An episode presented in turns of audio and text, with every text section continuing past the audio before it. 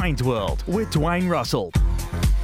Welcome back to the show. If you're just joining us for the first time, welcome. Julian De Stoop sitting in for Dwayne Russell, who continues his European vacation. Big couple of hours coming up. Uh, Brisbane AFLW coach Craig Starcevich, Melbourne Victory goalkeeper Lydia Williams, SEN tennis expert Brett Phillips. Going to chat to Matt Short uh, in a second. Damien Oliver is also going to join us this hour. So finished at the Melbourne Cup Carnival. He's been on the hustings this morning promoting Thousand Guineas Day at Caulfield on Saturday. So his last appearance at Caulfield, where he's got so many great memories. We'll speak to Damien later on in this half an hour. But it's been a great 12 months for Matt Short, uh, going beautifully again for the Vics. He's about to link up with the Australians again post the World Cup for a one day and T20 series. He joins us this afternoon. Hello, Matt. Hey, Jules. How are you, mate? Very good, thank you. Thanks for your time. Uh, before we get stuck into that, let's get into the important things. You've announced your engagement. Uh, wedding wedding plans uh, started discussions yet, or on the back burner? Uh, yeah, look, very very minimal plans have um, have been spoken about, but um, yeah, we're not in any rush at all. We're just um, yeah pretty busy at the moment still, and um, yeah, we're probably looking for you know 12 months plus away. So yeah, we'll we'll wait and see what happens there. What was more nerve wracking, uh, walking out to bat for Australia for the first time, or getting down on one knee, or if you did get down on one knee? Yeah, definitely got down the knee, but no, I reckon a lot more nervous opening the batting for Australia. I think. Um, yeah, I, I think yeah the the proposal was was pretty easy compared to that. How's it been for you, uh, Matt, watching on at this World Cup? I mean, a lot of people believe you, you could have been part of this squad, probably should have been part of the final squad. Um, I'm assuming you've been watching a lot of it. Has it been a little bit of mixed feelings for you? Yeah, definitely been watching a, a fair bit. Um, no, no, no mixed feelings at all. I was lucky enough to be in and around the squad um, for the one-day series against India beforehand, and, and even for the, the two warm-up matches. So just to be around the squad then in India was was unreal, and sort of to see their preparation and, and whatnot was, you know, was awesome to be around. And um, yeah, no hard feelings at all. Missing out, um, you know, obviously they're they're a quality side and um, you know making the finals for a reason. So um, no, I'm just uh, yeah been been enjoying myself at Victoria and, and playing the games there, and then yeah obviously looking forward to linking up again for the T20 series back in India. When do you head over? Um, heading over on Saturday. Yeah, so I still got a few days to go and. Um, just putting the feet up at, at, the moment up on the Gold Coast at my my fiance's mum and dad's, and um, get back into some training in a couple of days. Absolutely beautiful. What a what a good place to be. Uh, just on the Vics, it's been it was a slow start in the Shield, slowly starting to turn things around. You got yourselves in a, a pretty good position uh, in the Marsh Cup, uh, the victory over Tassie by six wickets. You scored eighty one not out yourself. How have you sort of viewed the start of the season, both from the uh, from the Shield and also the Marsh Cup? It's been a bit of a strange one. Um, yeah, obviously a bit of a slow start in the Shield format there, but um, you know, we always sort of look back to last season, and I think we sort of came home with four or five wins in a row. So, um, yeah, well, at the same time, we're we're still winning in the one day format. So it's not like we're you know completely out of form or um, you know up up shit creek as they say. But um, but uh, no, things are going pretty well. we we um, obviously had a win against uh, New South Wales at the G, and um, you know a tightish draw against um, Tasmania at the Junction. So yeah, hopefully um, you know, I think we've got two more games uh, left before the, the big bash starts. So, yeah, hopefully get a couple of wins there. How are you finding the uh, captaincy of Will Sutherland? Yeah, it's been good. We also got a, a nice taste of it last year. Um, you know, while Petey Handscomb was away with the Aussies. So, um, yeah, he's he's uh, he's a natural leader. Um, you know, the boys, he's got plenty of respect from you know his peers, and um, obviously it's he's a young still a young up and coming uh, player, so he's still still learning. But obviously he's got some older guys around him that um, you know put, putting their hands up and, and, helping him out. So no, he's going to be going to be ripper for us. You played the two one ODIs for Australia. You played five T Twenties. What was the the most important lesson, or what what did you learn the most from that? Ex, you know, the brief experience you've had so far at the international level. Um, oh, look, I think just taking every game as as a normal game. Like it's just a game of cricket. Um, yeah, it might be a higher level up, but you're there for a reason. And you know, if I just keep playing my natural game, then um, you know that's what's got me there in the first place. So um, yeah, if I just sort of stick to my guns and um, take it as, as any other normal game, I think um, that'll hold me in good stead. Did you feel comfortable straight away at, at that level? Um, oh, look, uh, not not necessarily. Um, you know, it's hard to sort of block out the not the extra pressure, but you know, you know, you're playing for your country. That was that was pretty big for me. But um, walking into that environment, we played you know three games against South Africa. That that environment was unbelievable. Um, you know, it was nice to get around some of the older boys, and um, they got around me as well and made me feel really comfortable. So, um, and then to win the series like like we did over there was, um, you know, it was a cherry on top. It was a, an awesome series to be part of, and um, yeah, definitely felt pretty comfortable within the squad. But yeah, definitely the nerves come out when you when you're out in the middle.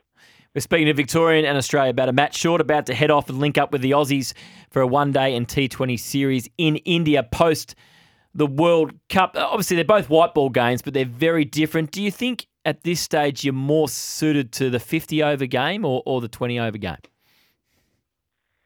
Uh, oh, it's hard to hard to tell. I think my role at the top of the order in, in sort of those two formats are pretty similar. Um, you know, it's trying to get off to a fast start. You know, with only the two fielders out in the, in the power plays, and um, then almost going down a couple of gears and, and just batting and batting time throughout the middle. So, um, oh, look, if I was to pick one, um, you know, maybe I've had more success in the T20 format in the last couple of years, but um, yeah, the, the one day side of things is definitely something I'm still keen on, on doing and um, keen on hopefully um, keeping these performances rolling.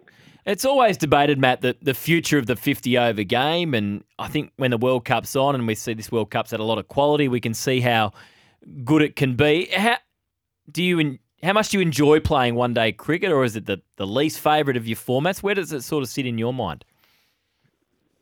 Um, that's a tough question. I, I guess you know the way the one day cricket's being played these days, it may as well be a T20. Yeah. Um, with some of the scores and the or the scoring options that batsmen have now, and um, the kind of plans that go into it nowadays. So, you know, to to be honest, I think you know T20 and four day cricket would be at the top of my list.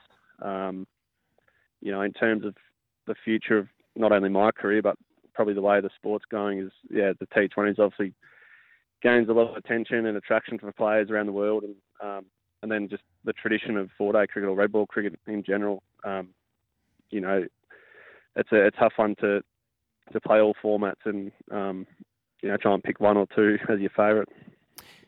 What were you thinking the other night when, like the rest of the country, I'm not sure how much you watched, given it was literally in the middle of the night, but I'm, I'm assuming you watched the highlights. Well, what were you thinking when you watched Glenn Maxwell do what he did?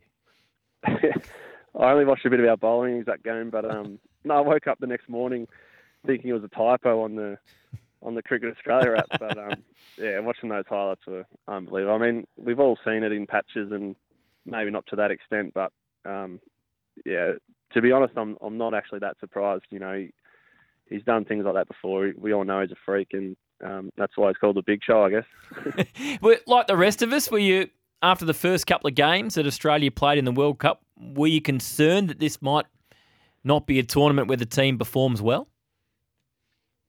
Oh, look, I don't think so. Personally, I reckon I put it down to to workloads and just I reckon the lead up. Like I, as I said earlier, I was involved in um, in a few games before the World Cup started, and you could I could almost sense that the boys were a little bit tired and, and whatnot. Um, you know, coming off such a lot of cricket, you know, over the last sort of six, 12 months. Um, you know, with a, an Indian series, um, Ashes, and then you know all the one days they played before in South Africa.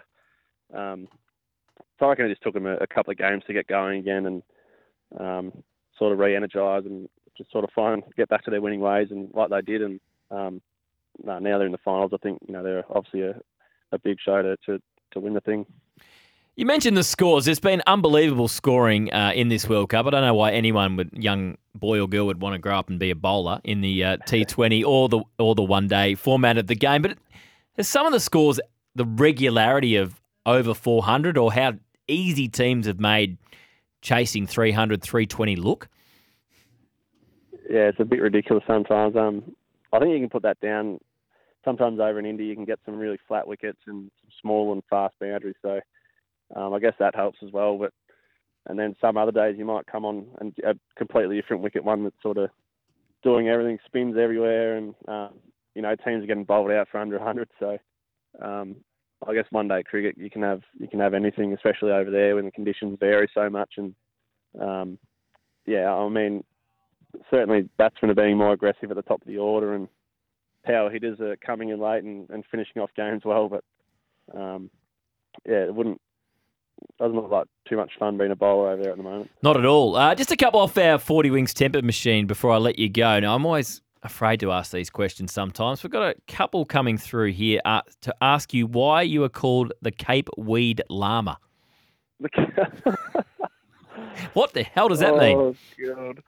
The Cape Weed Llama. That is a great question.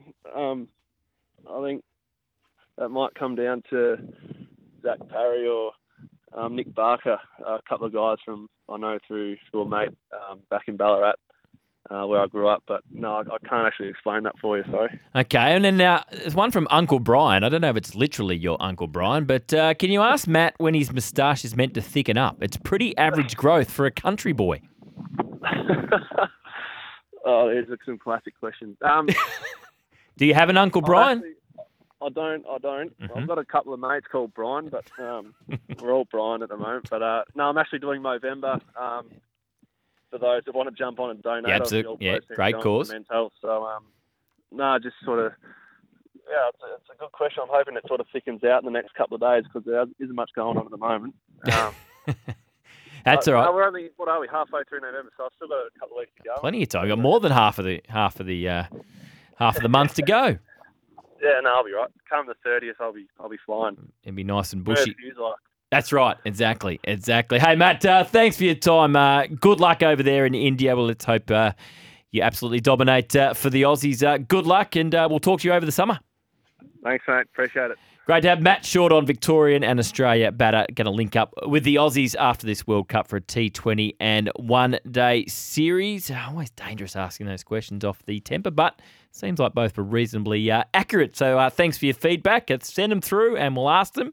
And hopefully you're not taking the mickey and there's actually truth behind them. Uh, let's get to the break. And that was our cricket update, of course. Study business at Cricket Victoria, powered by RMIT. Visit melbournecricketeducation.com.au.